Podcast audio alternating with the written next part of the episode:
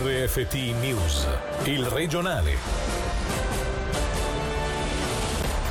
Buonasera dalla redazione di Radio Ticino. Quarantene e datori di lavoro. Ieri il Dipartimento della Sanità e della Socialità ha ricordato i passi da compiere in caso si debba sottostare ai 10 giorni di isolamento. Ma come comportarsi con gli impegni lavorativi e perché non basta un tampone negativo per rientrare al lavoro prima del termine della quarantena? Ne abbiamo parlato con Gian Giorgio Gargantini, segretario generale di Unia. Non va bene rientrare prima dei giorni previsti dalla quarantena perché se questi sono stati previsti hanno sicuramente una ragione. È semplice, questo virus ha un periodo di incubazione che corrisponde a questi 10 giorni, quindi non è detto che qualcuno che sia negativo dopo 3-4 giorni con un contatto non possa essere poi positivo qualche giorno dopo. Penso che in questo caso il dipendente abbia piuttosto degli obblighi che non dei diritti e l'obbligo è quello di seguire le direttive sanitarie imposte dal medico cantonale. Se deve fare 10 giorni di quarantena, fa 10 giorni di quarantena, punto punto e basta. Se la quarantena non è dovuta a dei rischi che avrebbe preso, ma semplicemente andando al bar alla sera con una persona che poi risulta positiva, ecco che questo dipendente è obbligato a fare quarantena, ha diritto a ricevere un salario pieno. Il datore di lavoro ovviamente ha diritto a rifarsi presso sue assicurazioni, visto che non è giusto nemmeno che il costo di questa quarantena sia preso a carico unicamente dal datore di lavoro. Ma a questo punto l'invito deve essere soltanto soltanto uno, rispettare le direttive sanitarie, siamo in una fase molto delicata, ancora pericolosa, non c'è nessuna ragione per cui si debba o si possa violare una direttiva medica.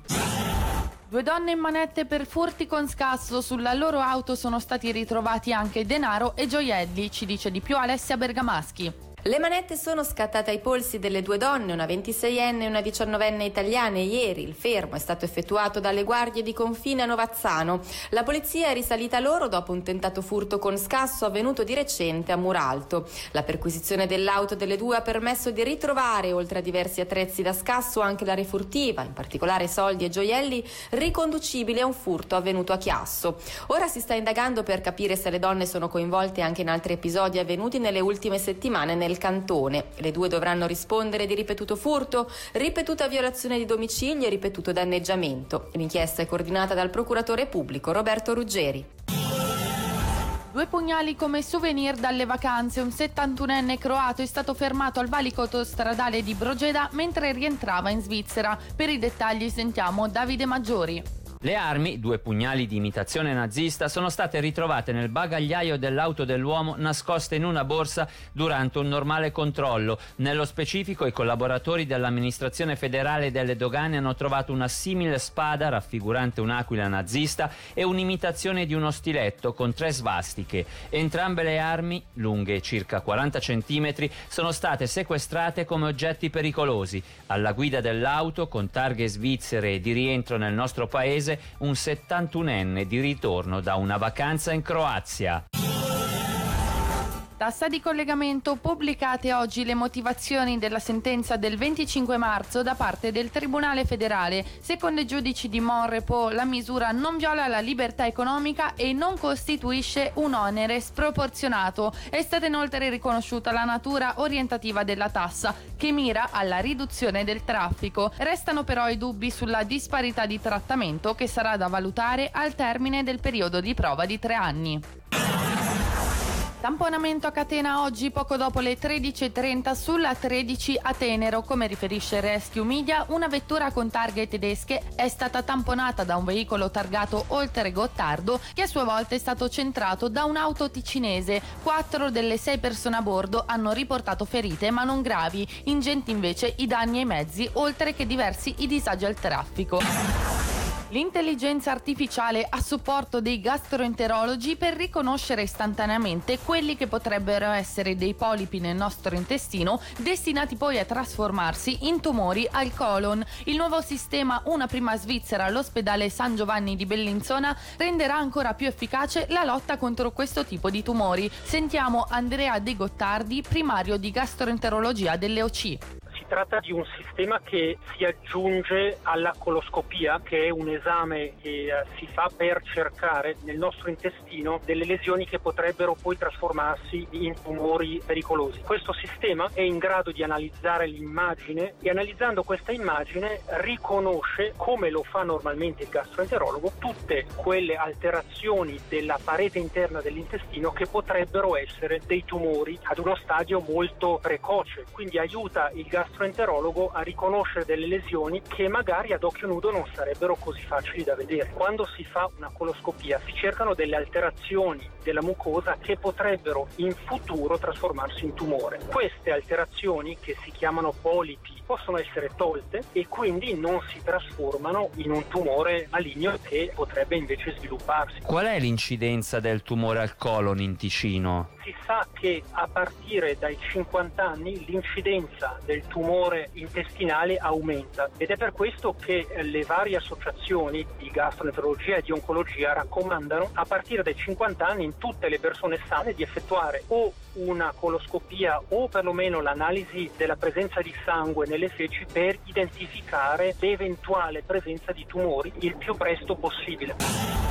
Ora le notizie in breve questa sera con Alessia Bergamaschi. Contagi da coronavirus in Ticino, rispetto a ieri si segnala un caso in più, fortunatamente non sono stati registrati decessi, 21 invece i positivi nei grigioni nelle ultime 24 ore. Stava passeggiando nella zona della Novena e ha trovato un proiettile per mortaio da 12 cm. È successo il 22 luglio. Gli accertamenti hanno permesso di classificare l'oggetto come non pericoloso. La polizia cantonale ricorda le regole in caso di ritrovamenti di questo tipo: non toccare mai i proiettili, contrassegnarli, per esempio con un bastone nel terreno, e avvisare subito il 117. Isole di Brissago, il Dipartimento del Territorio e la Società Navigazione del Lago di Lugano hanno concordato un primo potenziamento dei collegamenti. Dal 18 luglio c'è stato un raddoppio dei collegamenti tra Scone e le isole con più corse da giovedì a domenica. Da domani riprenderà inoltre l'offerta della caccia al tesoro dedicata a tutte le famiglie. Ok, Lambri ufficializza l'accordo già raggiunto in primavera con il centro ceco Novotny in qualità di straniero messo a disposizione dei Ticino Rockets. La società leventinese comunica anche di aver ingaggiato per la prossima stagione il portiere classe 94 Victor Östlund e il difensore classe 98 Karim Del Ponte.